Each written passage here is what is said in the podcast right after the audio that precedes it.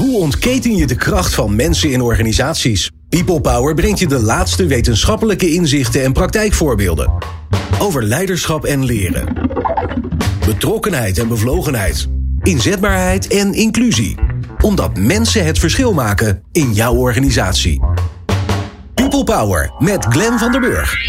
Negen jaar geleden deed ik mijn eerste dagvoorzitterschap op een congres over duurzame inzetbaarheid. Dat was ook het eerste keer dat ik met die term in aanraking kwam.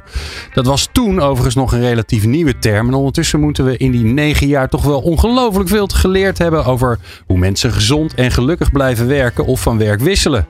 Maar is het onderwerp dan nu van de agenda af? Nou, zeker niet. Nog steeds staat gezondheid en employability hoog op de HR-agenda. Kortom, het vraagstuk bestaat na negen jaar nog steeds. Wat is er bereikt? Wat hebben we geleerd? Wat werkte helemaal niet? En waar moet je dus direct mee stoppen? En waar moet je morgen alsnog aan beginnen? In deze aflevering van People Power maken we samen met het tijdschrift voor HRM. En daar zijn we natuurlijk heel blij mee. Want uh, ja, dat zorgt ervoor dat de juiste mensen gaan luisteren. En uh, we weer wat meer invloed hebben in, de, in het leven. Ik heb twee hele leuke gasten, twee mooie experts. Annette de Lange, ze is eh, professor Sustainable Employability bij de Open Universiteit. En ze is eh, consultant bij Berenschot. En Jeroen Kluitmans is de gast, eh, manager Employability. Dus hij is van de duurzame inzetbaarheid bij DSM. Dus die kan mooi vanuit de praktijk vertellen hoe het nou allemaal ruilt en zeilt. En we zijn natuurlijk heel blij dat jij luistert naar People Power. People Power met Glenn van den Burg. Annette en Jeroen, wat leuk dat jullie er zijn. Ja, het grappige is, uh, wij kennen elkaar al. Wij zijn elkaar al in eerdere gelegenheden uh, één of meerdere keren tegengekomen. Jullie zitten dus ook al heel lang in deze wereld. Hè? Want ik, ik moest die negen jaar even terugzoeken van, ja, wanneer was dat nou, dat congres? Uh, ja, negen jaar geleden. Toen was ik nog eh, begin 40. Nu ben ik begin 50. Ik ben nu, begin nu doelgroep van duurzame inzetbaarheid te worden. Jij niet, hè, Annette? Nee. Zeker, ik ook. Ben ik ook trots op. Ja. Hoe ouder, hoe beter. Hoe ouder, hoe beter. Ja, daarom ervarener. Laten we eerst eens even gaan kijken. Wat hebben we nou eigenlijk voor elkaar gekregen in die negen jaar? Ik denk, Annette, jij kan daar mooi iets over zeggen. Over, zeg maar, in de breedte wat er, ja, wat er verbeterd is. Nou, er is veel meer kennis over het thema gekomen. Hè? Dus je geeft terecht aan van nou, het begrip bestaat al heel lang. Maar het veelkoppig monster van duurzame inzetbaarheid krijgen we wel steeds beter grip op. Dus wat is het precies? Hm. Daar is veel aandacht aan besteed. We hebben onder andere handboeken gewoon erover geschreven. Hoogleraren hebben definities gevormd die ook omarmd zijn. Hè? Van Zon en bijvoorbeeld een voorbeeld in definitie. Dus we weten veel beter wat het is. Er wordt vaak ook verwezen naar concepten als werkvermogen, employability, vitaliteit.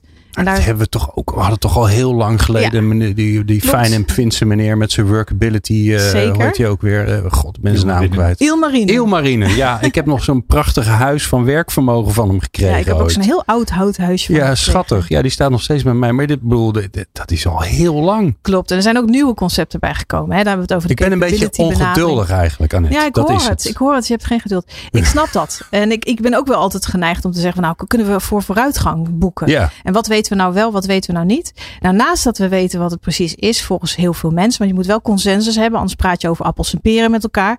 Dus we weten nu wel van als we het uh, over thema hebben, waar, wat we dan bedoelen. Maar daarnaast is het zo dat we veel meer er zijn na gaan denken van hoe kunnen we vooruitgang boeken op het thema. En vroeger dan werd er nog wel eens gedacht van nou, we doen één type interventie, ik noem maar even hè, leefstijlprogramma of de appel en peer op de tafel. En dan zijn we met duurzame zetbaarheid bezig. Dat was ongeveer negen jaar geleden. Kroketten uit fitnessabonnementen en dat soort zaken. Ja. Nou, daar zijn we wel vanaf. Dat wil zeggen, ze zijn er nog wel, die losse vlodders van duurzame inzetbaarheid. Maar er is veel meer aandacht voor hoe kunnen we participatief de doelgroep meenemen in het ontwerp van onze interventies. En niet alleen de doelgroep, maar ook het netwerk rondom die doelgroep. Zodat het integraler en beter eigenlijk vormgegeven wordt. En ook daadwerkelijk bij de behoeften van de doelgroepen gaat aansluiten. Is dat dan ook het ingewikkelde dat we doen alsof het één ding is. En jij noemt het niet voor niks een veelkoppig monster. Want of je het nou hebt over um, gezondheid of vitaliteit is misschien beter. Hè? Dus hoe, hoe, hoe fit ben je eigenlijk uh, fysiek of hoe fit ben je mentaal? Mm -hmm. uh, uh, of lukt het je om je zo door te ontwikkelen dat je na deze functie of dit vakgebied ook een ander vakgebied gaat doen? Dat is iets heel anders. Maar we noemen het allebei duurzaam inzetbaarheid. Ja, daar zit ook wel een beetje een dilemma. Dat is ook wel ingewikkeld. Dus we merken vaak ook vanuit advies sowieso, vanuit onderzoek, maar ook vanuit advieswerk, wat ik vanuit Beerderschool doe, dat je toch wel sneller met elkaar in gesprek moet gaan. Wat verstaan we dan precies onder duurzame inzetbaarheid? Voor welke doelgroep. En jij stipt al twee onderwerpen aan. dus er zijn mensen die zijn vooral bezig met het HRD programma, Human Resource Development programma, om te kijken hoe kunnen we ontwikkelingsgericht, toekomstbestendig de sterke punten en skills van onze medewerkers vergroten, verbeteren. En aan de andere kant ook de leefstijl niet te vergeten. Dus preventief gezondheidsbeleid voeren in plaats van curatief. En je ziet wel steeds meer, gelukkig, dat is ook wel te verklaren, hè, gezien tekorten, uh, allemaal dynamiek op de arbeidsmarkt, meer aandacht voor preventie. En daar past het begrip, containerbegrip natuurlijk wel goed bij, hè, duurzaam inzetbaarheid. Ja, en hebben we dan nu door al die aandacht in al die, nou in ieder geval voor in mijn leven, die negen jaar dat er aandacht is uh, voor duurzame inzetbaarheid, het zal ongetwijfeld langer zijn geweest, hebben we dan voor elkaar gekregen dat we er met z'n allen wat beter voor staan? Dat we iets beter om kunnen gaan met het feit dat er nu zo'n structurele krapte op de arbeidsmarkt is? Nou, daar ben ik toch wel wat kritisch op. Ik denk dat we nog veel werk te verrichten hebben. Ook als je kijkt naar de benchmarks. Dus ik ben blij dat we benchmarks hebben waar we iets van vinden. Hè. Dan denk ik aan de TNO-data, aan de blik op werkdata van Employability, Novium. En dan zie je toch wat lichte negatieve daling in de cijfers. Dus, nee joh, ja, Annette. Ja, dus dat is niet goed. En dat zie je ook wat sterker gedurende de COVID en lockdowns. We merken toch dat het de arbeidsmarkt niet alleen maar positieve resultaten heeft uh, gebracht. Hè. Naast dat het wel fijn was misschien soms om thuis te zijn. Zie je toch ook wel vanuit ontwikkeling dat het lockdown vanuit huis bijgeschoold moeten worden. Toch wat ingewikkeld was. Oké, dus uh, eigenlijk zeg jij, Glenn, je bent ongeduldig. Maar PS, laatste tijd is het eigenlijk alleen maar minder goed, geworden. Dus misschien is nou het wel terecht dat ik een beetje ongeduldig ben. Ja, dat klopt. Ik denk dat je wel gelijk hebt. Want er moet wel wat meer uh, peper bij uh, op de arbeidsmarkt. Er moet wat meer vaart in gebracht worden. En ook vooral meer preventief beleid, preventieve instrumenten ingezet worden. Uh, laat ik je even geruststellen. Het gemiddelde, als we het hebben over de benchmarks, die is nog goed te noemen. Maar je ziet wel dat er meer mensen percentages slecht tot matige scores weergeven. Hmm. En dat moet je niet hebben. Dat zijn de mensen die risico hebben op uitval. Um, dus daar kijken we heel nauw naar, naar als vanuit de wetenschap. Maar het is ook goed om inderdaad nou ja, een beetje ongeduldig te zijn met elkaar. En te zeggen, we kunnen nog meer vooruitgang boeken. Ja. Ja. Nou, dan maken we het even klein. En dat heb voor mij de eerste keer dat iemand over DSM zegt dat het klein is. Maar even uh, in, binnen een bepaalde invloedssfeer. Ja. Hè? Er werken nogal veel mensen bij DSM. Jeroen, als jij dan die afgelopen, nou ja, hoe lang ben jij er nu, nu met, met dit ja, onderwerp ik, bezig? Ik ook al achter dat ik acht jaar acht manager jaar. duurzame inzetbaarheid was. Ja, nou, in die acht jaar bij DSM. Als je nou naar jouw resultaten kijkt. Naar hoe je, hoe je begon en hoe het er nu voor staat. Wat, wat heb je dan voor elkaar gekregen? Nou, jij, jij met je team en al. Nou ja, zeker met het team. Want ik denk dat dat het meest belangrijke was. En het belangrijkste verschil met heel veel van mijn collega's in het begin. En waar het ongeduld denk ik ook vandaan kwam. Ik was acht jaar geleden fulltime manager employability. Ik denk dat ik toen de eerste was die dat fulltime deed. Um, en wat wij in acht jaar voor elkaar hebben gekregen is toch wel uh, flink. Hè? We, we werken steeds meer aan preventie. Uh, maar je ziet dat de weg dus ook lang is. Hè? En ik, ik ben destijds aangenomen om eens anderhalf jaar, twee jaar vorm te geven aan het duurzaam inzetbaarheidsbeleid. Um, dan moet het wel een beetje gefixt zijn, Jeroen. Na ja, precies, jaar, precies. Hè? En, uh, ja, en jij dacht toen ook dat het lang zat. nou, dat weet ik niet. Ik, ik, uh, kijk, je rolt natuurlijk in een andere rol. Hè. Het ging natuurlijk over het opzetten van wat gaan we dan doen. Want wij waren daarvoor ook al begonnen. Hè. Dus DSM was daar best voorloper in. Um, maar dat was ook, ja, ik zeg een beetje op de ouderwetse manier. Uh, de, iedereen kreeg 500 euro om te investeren in duurzame inzetbaarheid. Ja. ja, een heel duur programma. Waar toen ook al mensen zich van afvroegen van ja, en gaat hier de duurzame inzetbaarheid nou uh, beter van worden? En tot mijn schrik. En dan intern DSM hè, maken we echt stappen om proberen veel meer in de kern hè, van wat, zijn nou, wat is nou de echte problematiek. In plaats van ja, als iemand dan al uitgevallen is, hè, de pleister te plakken. Of als iemand al te veel stress ervaart om dan naar de yogaklas te sturen. Dat moet je misschien ook doen. Maar als je niet naar die kern gaat kijken. En dat, die positie die hebben we inmiddels wel binnen DSM. Dat wij wel het kenniscentrum zijn en de vraagbaak. Waardoor mensen preventief naar ons toe komen. En ik herken ook dat er nog heel veel werk te doen is. Omdat je ziet dat ja, ook uh, bij ons natuurlijk de werkdruk oploopt. Hè. Dus de, alle dingen die buiten ja. in het land gebeuren, gebeuren en bij DSM ook. Dat is niet alleen werkdruk. Hè. Dat is ook gewoon stress. Uh, de, de, fear of missing out. Hè. Ook in privéleven dat soort dingen. Dus mensen raken meer gestrest. Uh, wat we wel zien is dat we dat binnen DSM goed op kunnen vangen. Want we hebben een organisatie waar mensen terecht kunnen. Hm. Dus wat dat betreft lopen we in de statistieken dan nou ja, hoopvol nog voorop. Maar ook daar zien we wel dat de trend nog steeds is. Ja, dat ook de druk oploopt en dat we dus. Ja, en dus het ongeduld misschien is ook wel hè, de vraag van ja, waarom is het nog niet gefixt? Ja, de vraag is of het ooit gefixt gaat worden. Ja. dit is gewoon, denk ik, ehm, ik, ik denk ook dat dit kern van HR-beleid zou moeten zijn. En, en dat hebben we nog zeker niet gefixt. Ik zie nog steeds te veel dat het, oh ja, we doen ook nog duurzaam inzetbaarheid. En ja, dat had ik eigenlijk gehoopt dat we dat al wat eerder kwijt waren geraakt. Ja. ja. Waarom is het zo lastig? Nou, omdat er meerdere facetten een rol spelen. Dus ik doe veel implementatiegericht onderzoek met een ingewikkelde term. Zeker. Uh, en dan kijk je eigenlijk van welke fases van interventies kun je nou onderscheiden. Dus je hebt een soort voorbereidende fase. Je hebt de fase dat een interventie ingevoerd wordt. Dat je erover kan leren en een afrondende fase, een borgingsfase. En in al die verschillende fases zien we dat er verschillende voorspellende, belemmerende en bevorderende factoren zijn. En dat is belangrijk, denk ik, ook voor de toekomst om steeds meer te snappen en toe te passen. Uh, communicatie is heel cruciaal en wordt vaak toch vergeten. Dus dan wordt iemand ingehuurd voor een interventie. En dan denk je, nou, ga maar wat workshops doen. En dan wordt er net niet genoeg over gecommuniceerd. Niet op een persoonlijke manier. Gevolg is, sommige mensen komen dan helemaal niet naar die workshop toe. Of ze zien het nut en noodzaak van die workshop niet. Uh, of de communicatie is maar op één niveau in de organisatie bekend. Nou, dat zijn maar even wat voorbeelden ja, van dat, zijn de, dat is het voorbeeld van de, de, de, de hardloop-workshop waar alleen de superfitte mensen heen gaan. Dat je denkt, ja, die, die waren al best wel fit. Ja, dus wij doen nu bijvoorbeeld, uh, Mark Dame, die krijgt daar de credits van mij betreft voor, is een promotietraject aan het doen om te kijken van hoe kun je vitaliteitsinterventies echt ontwerpen voor de doelgroep laag geschoold personeel. Wat hebben zij nodig? Wat verwachten zij dan? En uit zijn eerste onderzoeken wordt wel duidelijk dat ze net een andere misschien insteek nodig hebben dan iemand die hooggeschoold uh, werk uitvoert. En dat zit hem soms in ambassadeurs die, die ze misschien meer herkennen. Dus dan denk ik van, god, dat is ook mijn broeder. Uh, dus er zit een stukje rolmodel in. Maar er zit ook een stukje vanuit communicatie en cultuur, vanuit familie en netwerk, wat er wel of niet verwacht wordt. En als dat niet meegenomen wordt in het ontwerp van zo'n interventie, dan bereik je eigenlijk die groep gewoon niet. Ja. Dus steeds meer komen we erachter van oké, je kan beter participatief in gesprek gaan met je doelgroep voordat je interventies gaat uh, introduceren. Zeg je dan ook, Annette, ja, weet je, we hebben. Uh, we zijn eigenlijk allerlei dingen aan het uitproberen. We weten eigenlijk nog niet. We weten van een aantal dingen dat ze werken, maar we weten van heel veel dingen eigenlijk nog helemaal niet of ze werken. Uh, en er is heel veel, hè? Er is zoveel, Jeroen. Word jij daar niet helemaal door plat gegooid, gebeld, gemaild? Van, dan komt er weer iemand die heeft natuurlijk weer de, de silver bullet gevonden. Nou, in, inmiddels niet meer. Maar misschien dat ze ook al weten dat ze uh, bij mij lastig uh, binnenkomen. dus dat zou het kunnen zijn. Maar het is wel waar. Ik bedoel, ik word nou zeker nog één à twee keer in de week gebeld. Uh, dus eigenlijk nog steeds wel veel. maar dat was de, dan geeft aan hoeveel dat in het begin was. Dat was nog vele malen meer. Uh, van ja, we hebben nu de oplossing. dus, uh, en dat zijn allemaal prachtige systemen. Zijn allemaal, ze schermen er in ieder geval mee dat ze allemaal wetenschappelijk onderbouwd zijn.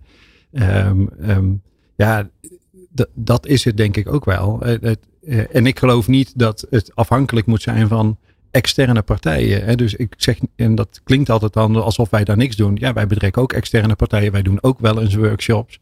Maar dat is niet de oplossing. Dat, ik zie workshops en ik zie dat soort dingen veel meer als teasers. Uh, terwijl um, in de kern hebben wij gewoon dingen met elkaar op te lossen. Hoe gaan we met elkaar om over de verdeling van werk? Hoe voorkom je nou stress? Hoe begeleid je nou mensen echt? Hoe ontwikkel je mensen nou echt? En hoe spreek je mensen nou echt aan op wat voor hun, welke ontwikkeling voor hun belangrijk is. Ja, dat gaat geen externe provider voor ons oplossen. Mooi. Nou, daar wil ik zo met jullie naartoe. Uh, je gaf al een beetje een schot voor de boeg, Jeroen. Wat, ja, wat hebben we dan geleerd in die jaren uh, vanuit de praktijk? Wat, wat werkt en wat niet werkt? En wat hebben we nou vanuit het onderzoek? En eigenlijk ook vanuit de praktijk en net, want je zit natuurlijk ook in de praktijk geleerd. Voor ja, wat, wat werkt wel en wat werkt nou niet? En dat hoor je zo. Experts en wetenschappers over de kracht van mensen in organisaties. People Power. Annette de Lange um, van heel veel organisaties en uh, Jeroen Kluitman van DSM in de studio. Het wordt steeds ingewikkelder gewoon. Weet je, nou ja, het is al bijzonder dat jij gewoon, jij werkt gewoon bij DSM. Ja. Je doet niet nog zeven dingen daarnaast. Maar heel veel mensen die hier komen, ja, ik doe ook nog dit en dat. En ik ben een hoogleraar. Ik heb er maar twee hoor. Ja, valt het mee? Ja, vind ik er wel meevallen. Dat is toch heel modern. Je, je, zit niet nog ergens in een bestuurtje of een dingetje? Nee, het hoort of, allemaal onder die twee parapluën. Oké. Ja. Oké. Ja. Annette Lange van Open Universiteit en van Berenschot. Fijn dat je er ook bent. Um, Annette, laten we bij jou eens even beginnen. Wat hebben we nou geleerd vanuit het onderzoek wat we de afgelopen tijd gedaan hebben, wat niet werkt? Nou, wat niet werkt is. Waar moet je... gewoon morgen mee stoppen, zonder van je tijd? Losse vlodders. Oké. Dat moet je niet meer doen. Dus je moet niet zeggen van, goh, ik doe een workshop over duurzame inzetbaarheid. We hebben een leuke dag en that's it. zou ik niet doen. Ja, de dag van de duurzame inzetbaarheid en die rest van het jaar doen we Het kent geen vervolg. Niet doen. Oké. Nee. Dus um, ik ben echt wel um, gecharmeerd van de koplopers die het heel goed doen op een aantal vlakken. Hè. Dus dan hebben ze relatief. Ze hebben wel verzuim. Iedereen heeft tegenwoordig verzuim gezien de druk op de arbeidsmarkt. Maar dan weten ze toch nog binnen de perken te houden. En je ziet ook dat ze tevredenheid scoren. Uh, werkvermogen van het personeel. Wat voor verzuim heeft zo'n koploper? Hoe noemen ze een, een, nou, een wat ongeveertje? Je, nou, wat, dan zit je tussen de 4 en 6 procent. Dan ben ik best wel tevreden tegenwoordig. Okay. Want ik zie heel veel uitschieters naar 10 tot 12 procent. Wow. In de VVT bijvoorbeeld. Ja. Ja, ja, VVT is de verpleging en verzorging. Precies. En thuiszorg. Ja. En daar zie je gewoon dat er grote verschillen zijn. En sommige organisaties weten dat dus goed nog te beïnvloeden. Zit hem heel vaak op een, een soort warm, een warme sfeer. Ook op de, op de werkplek. Je kunt het bijna voelen als je binnenkomt. Hm. Maar gelukkig kunnen we het ook onderzoeken. Want dat is alleen maar, uh, dat heb je ook nodig hè, qua, qua onderbouwing. En een mooi project waar je echt iets van kan leren is de VVT Overmorgen. En die kijkt eigenlijk intensiever binnen die organisaties waar het ja, waar men open staat voor het delen en het leren over wat er wel of niet werkt. En dat noemen we ook wel actieleren en actieonderzoek. En dan kijk je bijvoorbeeld naar interventies. Er is nu ook een MJ-project wat daar loopt, georganiseerd vanuit Actis en andere partijen, koepelorganisaties. Ik had het net ook al over vakbonden die daarbij betrokken zijn. En daar wordt gekeken eigenlijk van hoe gaan die subsidies uh, precies landen binnen de organisaties, zodat ze impact krijgen voor de medewerkers. Ja. Nou, en dat wordt niet alleen maar geroepen, er wordt ook echt onderzoek naar gedaan. Dus voor- en nameting. We kijken van wat gebeurt er bij wie en wat levert het daadwerkelijk op. En wat mij opvalt. En, uh, maar ik hoor je dus zeggen, dat ik het even probeer te begrijpen. Je gaat iets, je gaat iets doen. Dus je gaat iets, gaat je gaat iets maken, experimenteren. En je gaat tijdens dat experimenteren ga je dus ook onder. Dus je gaat ook onderzoeken. Ja, je gaat heel erg goed. En dat, de, waarbij je dat zo laagdrempelig mogelijk probeert vorm te geven. Dus je wil geen werkdruk verhogende factor zijn als onderzoeker. We observeren bijvoorbeeld. We, we doen oefeningen met bij spreken post-its om, om informatie in focusgroepen op te halen. En dan dan wordt het als een leermoment ervaren door de deelnemers en niet als een wetenschappelijk onderzoek wat uitgevoerd wordt. Hm. En dat is wel echt belangrijk, omdat je merkt dat je dan in de praktijk ziet van wat er wel of niet goed gaat. En nou, ik noemde zo net al communicatie. Communicatie is echt een hele belangrijke randvoorwaarde voor datgene wat je wil gaan vormgeven. Bestuurlijk draagvlak. Dus we zien dat koplopers gewoon beter met elkaar communiceren en ook draagvlak op verschillende niveaus weten te organiseren. Dus dan hebben we het bijvoorbeeld met de medewerker over duurzame zetbaarheid. Dan hebben we het met de HR-professional en de directie en iedereen denkt daar eigenlijk relatief hetzelfde over. Nou, dat is, dat is wel een kenmerk van een koploperorganisatie. Ja. Uh, en je ziet ook dat de financiële middelen en menskracht passen bij datgene wat men beoogt te bereiken. Ik noem maar even iets. Men wil het verzuim aanpak van curatief naar preventief gaan. Ja, dat vergt gewoon aandacht. Dat vergt persoonlijke aandacht. Dat vergt mankracht. Dat vergt ook geld. Want het gaat niet automatisch dan veranderen. En dan zie je dat die koplopers dat durven. Die zeggen dan wij parkeren daar onze budgetten voor. We staan daarvoor open om dat anders te gaan vormgeven. Ja. En daarnaast, dat is het laatste, bij de koplopers zie je ook dat de interventiepartners die daar betrokken zijn, dat kan in-house zijn of, of, extern ingehuurd, dat die ook kritisch naar zichzelf kijken. dus je hebt niet een standaard product wat uh, uitgerold wordt, maar daar wordt echt gekeken van hey, welke behoefteanalyse is hier nou uitgevoerd? Wat, wat is hier wel of niet passend? En kunnen we zelfs ambassadeurs um, in de doelgroepen zien die met ons meedenken in de vormgeving van de interventies? Dus dat is best wel gefaseerd. Hè? Dus je ziet dat er heel veel aandacht is voor het hele proces. Ja, en dan kon je eigenlijk ook zeggen: um, one size fits nobody. Dus als, als iemand aan de deur klopt en zegt: Ik heb iets voor je. En dat lost al je problemen op. Dan ja, de moet vijf je, stappen naar duurzame zetbaarheid. dat, dat, dat zijn kwakzalvers, zeg ik dan maar even. nou, dan, dan, ja, ik denk dat, dat klinkt onaardig, maar dat, de, laten we het vriendelijker zeggen. Zo zit het helaas niet in elkaar. Zo eenvoudig. onderzoek zou ik zeggen, dat is waarschijnlijk niet een blijvend succes. Nee, en sterker nog, jij zegt eigenlijk door de aanpak te kiezen, we weten het eigenlijk niet. We gaan dingen uitproberen met als doel om ervan te leren. Ja. Want dan kun je dingen tegen steeds elementen eruit halen van oh dit werkt wel, ja, dat werkt niet. Je kunt bijsturen, hè? dus je kunt tijdens het proces ja. zeggen van goh, nee, die ene deel van de workshop of van de training past eigenlijk niet zo goed. Halen we het eruit, gaan we iets anders voor in de plaats zetten. Ja, want jij zegt dus ook die partners die daar, uh, die externe partners die daarin meewerken en die zo'nzelfde houding hebben, die, dat werkt. Ja, daar zie je zo'n win-win ontstaan. dus de, de, organisatie wordt er echt beter van. Je ziet dus dat het uh, successen boekt. Maar de interventiepartner wordt ook slimmer. Want die denkt, hé, hey, ik snap nu deze context beter. Ja. En wij als onderzoekers zien ook die grote contextverschillen. Dus even om een voorbeeld te noemen. De ene interventie kan in context A gigantisch succes hebben. En in context B totaal nul resultaat ja. opleveren. Ja, want dat is dan weer het gevaar. Die, die, die interventiepartner moet dan niet denken. Ah, ik heb bij deze uh, thuiszorgorganisatie de vijf stappen naar succes gevonden. Ik maak een boekje. ik maak een platform en het komt goed. Ja, nee, nee, helaas. Andere helaas organisatie, andere omgeving, andere oplossingen. En datzelfde geldt voor HR. Dus dan kijken we vaak vanuit actieleren van welke rol heeft HR. Of heeft een leidinggevende of heeft de directie. Of hebben we sociale partners die daarbij betrokken zijn. Dus dan krijg je ook intervisie, kalibreren, nadenken over casuïstiek. En dat is echt de toekomst van duurzame inzetbaarheid. Oké. Jeroen, jij hoort dit en jij denkt dan, wat denk je dan? Dan uh, denk ik als eerste, nou dan denk ik gelukkig nog dat we nog tot de koplopers behoren. Tenminste, volgens mij zijn er een aantal vinkjes die we nog kunnen zetten. Uh, kom vanochtend nog uit Heerlen, we waren vrij kritisch naar onszelf in ieder geval. Maar vooral dat aanpassen, dat herken ik heel erg. En, dus, en daarom geloof ik ook dat je dus niet afhankelijk, hè, dus ik denk ook de nuance. Tuurlijk kunnen er externe partners die kunnen ons helpen. En, en dat veld is groot. En er zijn zeer veel enthousiaste mensen die daarin willen helpen. Maar inderdaad, wat je zegt, het is helpen. Hè? Dus het, het, het moet. De, wij hebben de oplossing als externe partner. Dat, dat kan volgens mij überhaupt niet. Je moet dit altijd vanuit de kern moet je dit proberen op te lossen. Hm. Um, en over het proces, hè? dus het, het, nou ja, actieonderzoek of uh, actieleren, of uh, nou, daar zijn allemaal mooie termen voor. Ja. Merk je dat dat, dat het bij jullie ook zo, misschien een beetje achteraf zelfs, als je terugkijkt, gegaan is van ja, dingen uitproberen, daarvan nou, leren, aanpassen? Nog steeds wel. Nog steeds. Okay. Ik, ik, denk dat dat, hè, dus daarom denk ik ook dat je een interne organisatie of een interne kern nodig hebt die dit begeleidt. Hè? Want eh, wij zijn ook begonnen en elke keer kwamen we er van ja, goh, weet je, we hebben dit stapje misschien nog extra nodig. Of hey, hier eh, hebben we wat extra's nodig. En nog steeds, hè, want ik bedoel, wij, wij zijn er ook nog niet. Waar ben je mee gestopt ondertussen? Vind ik altijd leuk, want dat kunnen als, als onze luisteraars, die Ja. kunnen tijd vrijmaken. Die denken, oh, dat gaan Oh, we niet meer doen. meer. Nou, dat scheelt geld net- en tijd. Nou, ja. Ja, ik, ik weet niet of we echt. Ik denk dat we daar nooit aan begonnen zijn. Aan een aantal dingen. Ja, dat klinkt gek. Hè. We- we- natuurlijk stoppen we wel eens wat met wat dingen. Hè, omdat je dan zegt van ja, op dat moment heeft dat niet meer effectief. Maar dat zijn geen grote dingen. En misschien is dat wel. Wij zijn nooit met een groot ding begonnen.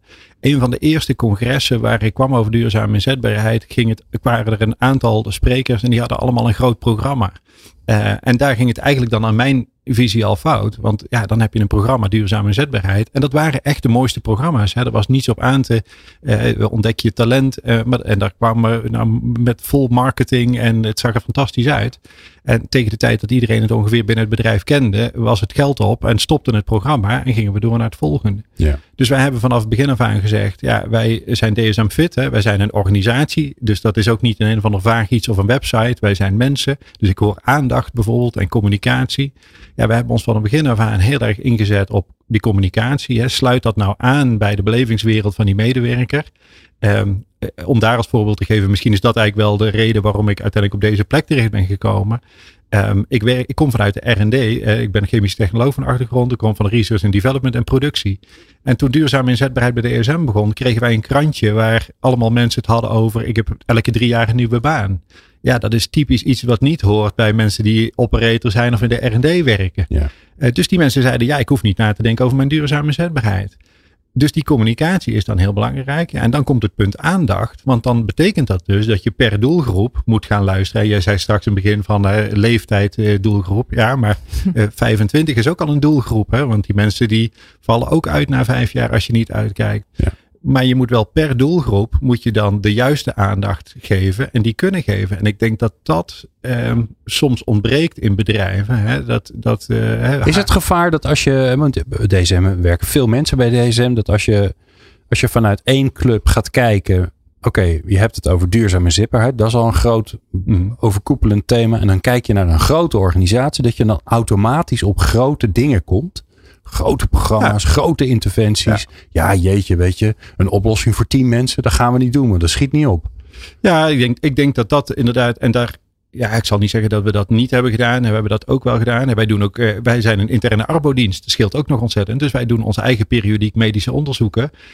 dat, dat, daar hebben we dus de mankracht voor. Ja, dat was voor ons heel makkelijk om daar een periodiek inzetbaarheidsonderzoek van te maken. Om niet alleen maar hm. te keuren, nou, wat je zegt, dat alleen de fitte mensen kwamen naar het periodiek medisch onderzoek. Maar als daar nu de vraag wordt gesteld van hoe zit het met je loopbaan? En, en zit je nog lekker in je, in je werk? Oh, goh, weet je, dat is. En eigenlijk moet het ook op die toon gesteld worden. Van vraag mensen hoe zit je erbij? En hoe, hoe hè, dus dat is aandacht.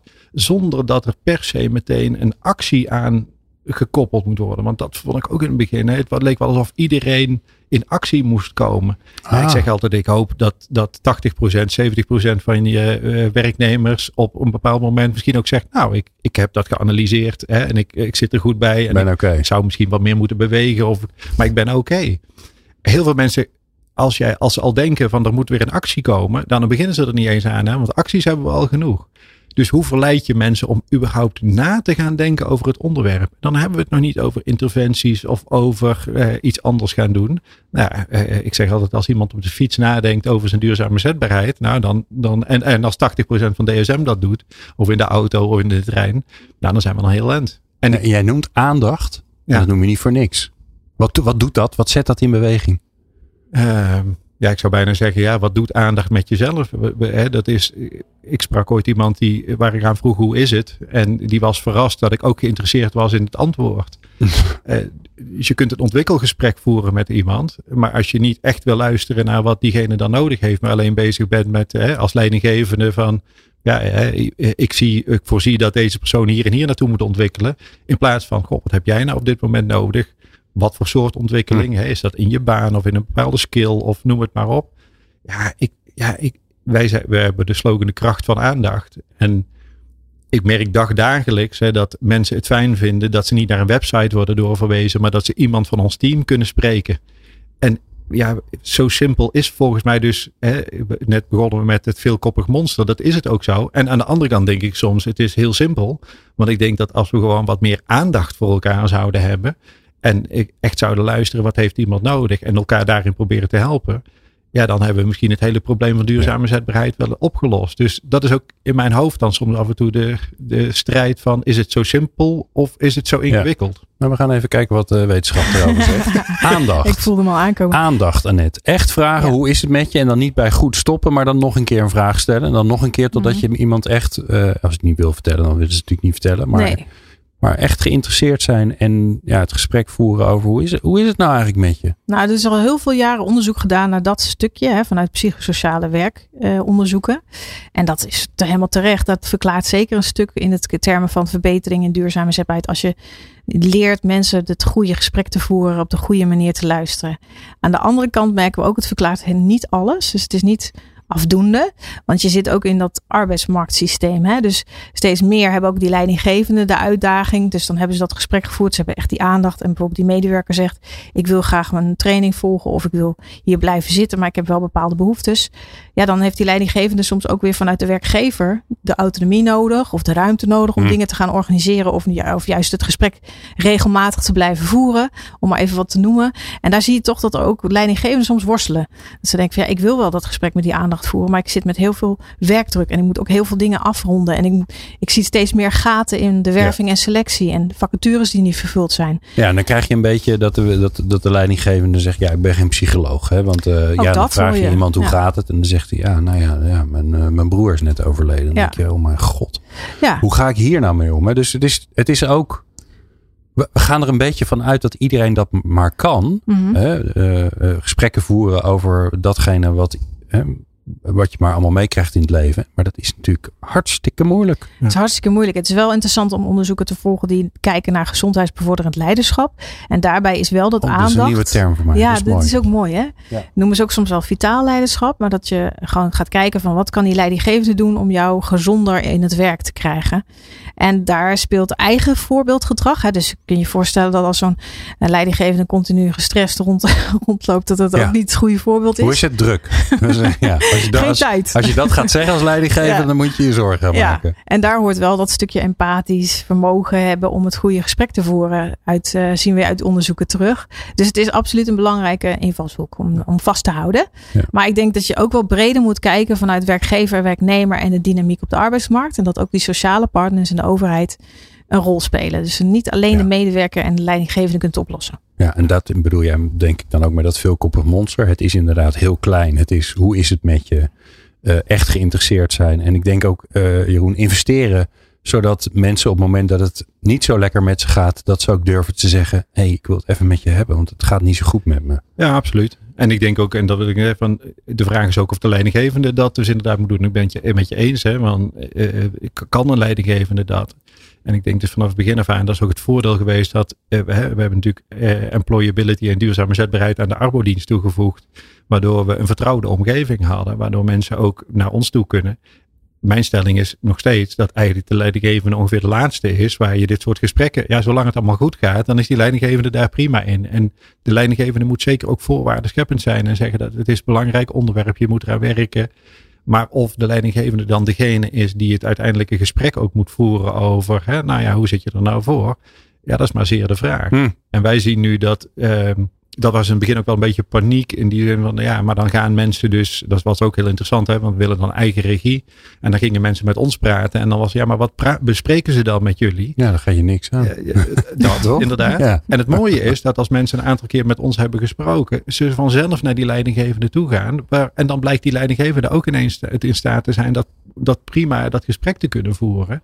Alleen die, die, dan zit die medewerker echt in de regie. Hm. Dus ik denk dat je ook moet kijken naar welke mensen kun je in je bedrijf ook uh, voor dit soort gesprekken mobiliseren. En die zijn er allemaal. Wij hebben een hele groep interne coaches. We hebben natuurlijk onze vertrouwenspersonen. Maar wij hebben ook, dat noemen wij de SEMMers. Hè. Dat, dat, dat zoekt een beetje, het lijkt een beetje op de leerambassadeur. Zoals die vroeger in, of uh, zoals die ooit in Engeland begonnen.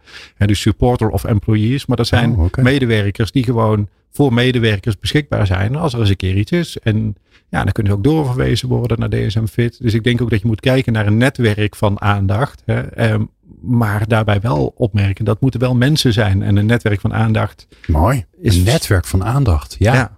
Ja. Ja.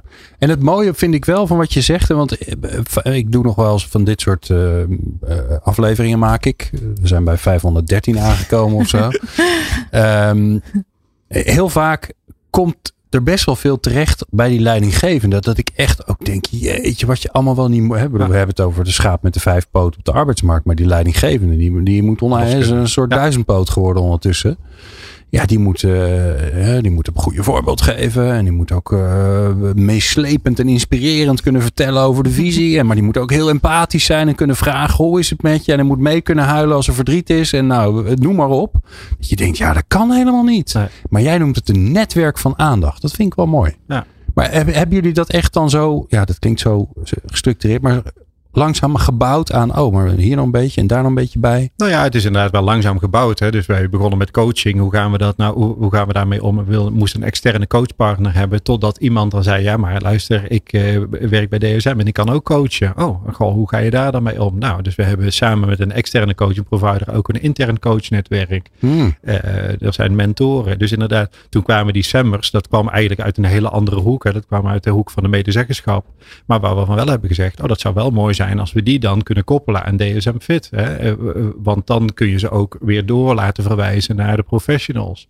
Dus het is precies wat je zegt. Hè. Het is het, het bouwen van zo'n netwerk en kijken wie je daarin kunt meenemen. Wij hebben toen, wij toen dat eenmaal stond, hebben wij ooit een presentatie gegeven aan een ander bedrijf. En die zeiden, ja, hoe, hoe moeten we dit nou neerzetten? Ja, mijn eerlijke Ja, antwoord was, ja, dat weet ik ook niet. Niet in één keer. Toen waren wij al vijf jaar bezig. Ja. En dat is dus ook steeds weer kijken van wat is er nodig. Hè? Je bedrijf verandert, je visie verandert. Ehm, en, en bouw dan wat er dan nodig is. En stop dan ook soms eens een keer wat kleinere dingen als je denkt van nou dat werkt niet meer. Waar ik het zo met jullie over wil hebben is, ehm, ehm, nou ja, onze luisteraars, onze fantastische luisteraars, die zijn natuurlijk allemaal met dit onderwerp bezig. En die zijn nu misschien ook een beetje in hun hoofd aan het denken van ja, hoe hebben we het eigenlijk, eh, wat hebben we eigenlijk bereikt? En eh, ja, wat, wat voor uitdagingen liggen er nog? Dus hoe kunnen ze nou een beetje terugkijken en de boel zo veranderen dat ze wat succesvoller zijn? Dat hoor je zo. Hoe ontketen je de kracht van mensen in organisaties? People Power. Jeroen Kluitmans van DSM en Annette Lange van de Open Universiteit en Berenschot. Uh, en dan moet ik je eigenlijk uh, professor noemen, toch? Ja, ja, want dat ben je. Ja, klopt. Ja, chic hoor. Um, Oké, okay. uh, onze luisteraars zijn ongetwijfeld bezig met duurzame zetbaarheid hebben misschien dingen gedaan, hebben dingen lopen, hebben plannen lopen. Hebben nu misschien ook te horen gekregen. Oh ja, als ik eigenlijk heel eerlijk ben, dan was datgene wat ik aan het doen ben een beetje een losse vlodder. En, en of het was de vijf stappen naar succes en dan komt alles goed in het leven. Um, wat zou je ze adviseren, Annette? Uh, in relatie tot hunzelf of in relatie tot de organisatie? Nee, tot de organisatie. Oké, tot de organisatie. Dus uh, vanuit hun professional zijn. Ja, dan zou ik toch serieus een ontwikkelgroep en een kerngroep gaan vaststellen. Okay. Dus als je zegt van nou, we gaan ergens aan gaan werken, we gaan het op een andere manier aanpakken. Dan zou ik eerst vaststellen van waar gaan we aan werken met elkaar? Welk doel hebben we daarmee voor ogen? En zorgen dat je vertegenwoordigers uit je organisatie van nou ja, de medewerker tot directie hebt. En uh, daarin kijkt van wie wil echt aan de slag? Wie wil gaan experimenteren op het terrein van duurzame zetbaarheid? Dat kunnen kleine nutjes zijn die de organisatie zelf heeft bedacht. Die gaan het actie, actieonderzoek die gaan het actieonderzoek gewoon uitproberen. En die durven ook vreemde ogen daarbij te betrekken. Dus onderzoekers zoals ondergetekende. Ik, uh, ik geef graag straks mijn nummer, grapje. Maar dat je eigenlijk dus zeg maar echt wel even inzicht van buitenaf ook erbij haalt. En niet zegt we gaan het allemaal zelf doen. En we doen dat uh, één keer in het jaar. En dan besteden we aandacht aan duurzame zetbaarheid. Nee, we gaan structureel met elkaar leren, actie leren. En dat kan ook een actie zijn, aandacht in een netwerk. Uh, maar dat je daarin gaat kijken van wat werkt nou wel, wat werkt nou niet. Binnen welke groepen in onze organisatie. En de kerngroep gaat dingen doen en de ontwikkelgroep? Nee, net andersom. De ontwikkelgroep oh. die gaat dingen uitproberen. dat geeft niet. En de kerngroep die wil op de hoogte blijven. En dat kan op verschillende oh, manieren zijn. Maar die wil op de hoogte blijven. Ja, dus wij doen dat bijvoorbeeld in de praktijk. Okay. Dus uh, dan is de kerngroep uh, bijvoorbeeld de vertegenwoordiger van OR, de vertegenwoordiger vanuit de directie. En die zegt nou eh, voor vooraf, ergens in het midden en aan het einde van jullie uh, experimenteerjaar willen wij graag even bijgepraat worden. Van wat, is, er, wat is er gebeurd, ja, uitgekomen, wat precies, hebben we geleerd? Wat kunnen we eventueel helpen okay. ook En waarom is die groep dan toch, die kerngroep toch belangrijk? Want daar ja, zit die dan... kerngroep, dat, dat heeft te maken met dat je inbedding van je interventie goed moet lopen. En uh, vaak denkt ook HR uh, eigen dingen te ontwikkelen. En dan zijn ze daar heel enthousiast over, maar dan weet de directie het niet. En soms is datgene wat ontwikkeld is, gaat tegen de strategie van de hele organisatie in. Ja, dat, dan werkt het helemaal averechts. Ja, is wat onhandig. Dus vandaar dat we eigenlijk ook altijd kijken als adviseurs van, hey, wat gebeurt er nou eigenlijk? En sluit dat ook aan bij de overal strategie van de organisatie. Oké, okay, en daarvoor zei je even heel snel in een zinnetje. Ja, je moet natuurlijk eerst even bepalen wat je eigenlijk wil bereiken. Ja. Dat is nog niet zo makkelijk. Nee, dat snap Want ik het is wel. een heel breed onderwerp. Nou ja, ik zou nu in het begin even kijken naar de meest urgente problemen. Je kan positieve insteek pakken of een probleemaanpak. Ik kies nu even voor dit voorbeeld een probleemaanpak. Dan kan je bijvoorbeeld zeggen, nou, ik ga datagedreven kijken naar de verzuimpercentages. Ja. En ik, kan kijken, ik ga kijken of er een, een probleemgroep te signaleren is. Okay. Aan de andere kant kun je ook zeggen, nee, ik, ik wil juist positieve insteek. Ik wil graag mensen binden en boeien. Ik wil talenten binnen huis halen. En dat kan ook binnen het terrein van duurzame zetbaarheid. En dan ga je veel meer kijken op behoudgericht of ontwikkelgericht uh, doelgroepen. Ja. Uh, dus dat, dat bepaal je met elkaar. En alleen het voordeel van als je zo'n groepje creëert, wat echt vertegenwoordigers vanuit de hele organisatie om besluit, uh, is dat je het gedragen wordt door iedereen. En dat je ook daadwerkelijk iets hebt gesignaleerd wat niet alleen jij van belang vindt. Ja, ja dan wordt het niet een HR-feestje, maar dan ja. gaat het over de mensen waar het dat echt heb ik helaas gaat. te veel gezien. Te weinig, te veel HR-feestjes. Ja. ja. Bedacht, ingekocht, goed uitgerold. Allemaal goed bedoeld hoor. Ja, leuke campagne, posters erbij. Ja. Ja. Als je dit herkent, uh, geef niks. Uh, er is uh, lotgenotencontact voor je beschikbaar. Bel net. Ja. Um, Jeroen, wat zou jij. Um, dus je, je, je hebt al van alles nog wat gedaan. Je bent misschien na deze aflevering denk je, oh, ja, ik herken het wel een beetje. Ik heb wel toch wel wat te tweaken en aan te passen. Wat zou je, wat zou je gaan, wat zou je adviseren aan je, je vakgenoten? Ja, in de voorbereiding had je deze vraag al gesteld om zo over na te denken. En toen ja. dacht ik van nou, heel dus je veel. hebt nu een briljant ja. antwoord natuurlijk. Ja. Nou ja, het is eigenlijk, het briljante antwoord is er misschien niet. Want eigenlijk denk ik van, um, maak dingen nou eens heel simpel. En, en, en voor mij is het ook heel simpel soms. Hè? Dus, maar inderdaad, als je kijkt naar het hele brede onderwerp duurzame zetbaarheid, dan is het heel ingewikkeld. Maar inderdaad, wat wil ik nu aanpakken? En, en ga daar eens op focussen. Want ik zie vaak dat er ja, zonder dat er nagedacht wordt over wat is dat duurzame zetbaarheid nou, dan wordt daar ja, een heel breed hè, programma neergezet. Um, ja, en de meest simpele is, ik ga nou eens echt luisteren naar wat de behoefte is van je medewerker. En misschien zelfs wel op het niveau van de individuele medewerker. Hè? Dus dan kom je daar weer op terug. Tuurlijk zijn er in, op groepsniveaus ook wel dingen te doen. Um, maar ik denk dat je, als je naar de individuele medewerker, wat heb jij nou nodig als het gaat over prettig hè, naar je werk gaan, dan komt er vanzelf een antwoord. Dus dat is dan misschien de laatste tip. Hè, dat ik denk, ik hoor nog steeds, hè, en dat is al bijna acht jaar ook al zo, van ja, die medewerker die wil maar. Nee, die wil niet. Nee, nee. terwijl ik denk, ja, die medewerker, wij, onze ervaring is dat die wel wil. Um, maar die willen niet allemaal tegelijk. Die willen allemaal niet op hetzelfde onderwerp. Um, ja, dus gun dan ook de medewerker de tijd om. Ja, en gun de tijd kan ook zijn drie jaar. Hè? En, en tuurlijk hoop ik dat in de drie jaar dat ze niks doen, dat ze wel andere dingen doen. Hè? En dat ze af en toe eens nadenken over van, nou, ik sta er wel goed voor. Maar um, vertrouw nou ook eens dat die medewerker echt wel in beweging wil komen. En bied dan dus aan uh, uh, als die dan in beweging wil komen, uh, bied daar dan ook oprechte hulp aan. En ga dan niet zeggen, oh ja, maar wij hadden een ander plan voor jou of een ander idee. Dus ik denk dat het, ehm, maak het klein, maak het tastbaar. En ga nou eens echt luisteren naar de behoeften van je medewerkers ehm, in het klein. Dus niet via ja. grote onderzoeken, maar juist heel erg naar teams of naar individuen. Ja, we hadden vorige week een aflevering over totaal onder onderwerp. Daar ging het over de verduurzaming van de organisatie. Nou, dat is natuurlijk ook weer zo'n heerlijk containerbegrip. En um, daar werd ook gezegd, ja, richt je nou eens op 1% van de mensen die, die in beweging willen komen. Ja. Um, en dat er dan nog 99% te gaan is, dat komt wel. Maar ja. die eerst maar eens even zorgen dat, dat er überhaupt beweging is. En dat hoor ik jou eigenlijk ook zeggen. Hè? Ja, één individu binnen DSM, dat is één mens op heel veel. Maar die ene persoon, dat worden er meer, omdat hij ja, ja. gaat met zijn collega's praten. Uh, dat is een mooi voorbeeld. Die kan op een gegeven moment een verhaal gaan vertellen. Die zit in een afdeling. Dan, dan, dan krijg je wel beweging.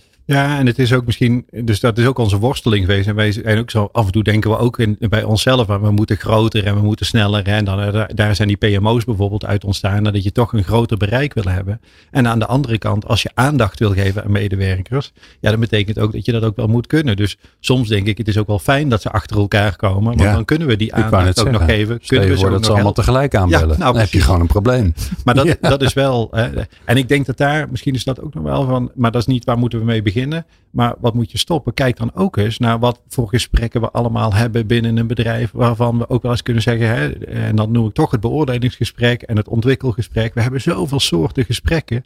Maar ja, je kunt er allerlei gesprekken aan toevoegen. Maar als het nog steeds niet is met de volle aandacht en hè, wat heeft die medewerker nodig, laat ik zo zeggen, er wordt wel gevraagd wat is de business case van duurzame inzetbaarheid. En natuurlijk hè, werken we daaraan om dat, om dat steeds ook netjes op te geven. Maar ik ben ook wel zover dat ik zeg van mag ik dan ook de business case van de beoordelingscyclus nog eens een keer zien. Um, hè, want zo hebben we meerdere van dat soort dingen. Dus kijk ook eens wat je kunt stoppen of waar je dan een verbetering in kunt uh, ja. aanbrengen. Ja, ja mooi hè. We zijn een beetje aan het einde gekomen. Um, maar ik heb het gevoel dat ik nog iets mis. Ik weet alleen niet wat. Dus Annette, vertel even ja. wat ik. Wat wil je nog kwijt? Wat we nog niet. Uh, wat je denkt. Nou, misschien gewoon moet. samenvattend. Zo oh, van, ook leuk. Misschien ja. die negen jaar inderdaad. Dat er veel ontwikkeld is. Veel uitgeprobeerd. Geëxperimenteerd. En dat onze boodschap is: ga daar vooral mee door. Maar vooral uh, goed in gesprek met elkaar blijven. En vanuit het wetenschappelijk onderzoek kan ik zeggen dat wij in ieder geval veel onderzoek blijven doen naar verschillende interventies. Dus de interventie van de aandacht, die staat voorop. Maar er zijn ook interventies op teamniveau mogelijk, op leiderschapsniveau, op organisatieniveau en zelfs op regionaal of overheidsniveau. Mm. En ik denk dat dat leuk zou zijn om over negen jaar daar weer bij jou terug te kunnen komen dan bij het pas. interview. nou ja, misschien mag ik eerder ook vijf. Vijf ja, jaar dan? Nou, Zullen we ja. vijf jaar doen? Ja, drie. Drie. Doen we drie. En dan uh, beloof ik dat ik weer wat hele nieuwe inzichten meeneem. Dus dat, het is work in progress. Ja, heel graag. Um, dank jullie wel. Uh, beiden. Annette Lange heb je gehoord. Professor Annette Lange moet ik natuurlijk netjes zeggen. Dat zeg ik bij, uh, bij iedereen. Altijd braaf. Dat is goed voor de autoriteit uh, van de Open Universiteit. En adviseur bij Berenschot. En Jeroen Kluitmans. Manager Employability bij DSM. Superleuk dat jullie jullie kennis en wijsheid hebben gedeeld. Jij natuurlijk dankjewel voor het luisteren naar deze aflevering weer van People Power. En dan druk ik op het verkeerde knopje. Haha, maar nu gaat het wel goed. Meer luisteren? Ga naar peoplepower.radio en abonneer je op onze podcast.